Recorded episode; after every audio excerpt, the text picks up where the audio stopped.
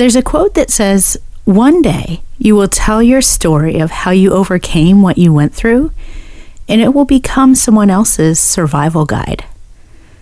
You know all too well that life can be overwhelming. And thankfully, God has given you two promises. The first is that He will never give you more than you can handle. But as humans, we have a tendency to say yes too often and take on too much. These choices lead us to feel overwhelmed because we've either taken on more than God intended or we're trying to handle everything ourselves when God just wants us to ask for help. That leads us to God's second promise He will never leave you nor forsake you. Simply put, you're never alone.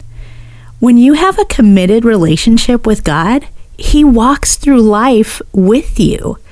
The good things that you want Him to see, the bad things that you don't, and the daily mundane stuff that you're not even sure matters. Through all of it, there's never a moment when you're meant to shoulder it all alone. So, some advice from a friend who's felt the same way. Make some time for a meeting with God today. Don't hold back. Talk everything out. Let God speak to you through His Word. Be still and listen for His voice. Shut out all distraction, external and internal. Lay all thoughts and emotions at the door to the throne room and be ready and willing to be fully transparent before your God and King. This is your time to connect with God in spirit and in truth. And remember, God is in the business of redeeming. He knows the plans He has for you.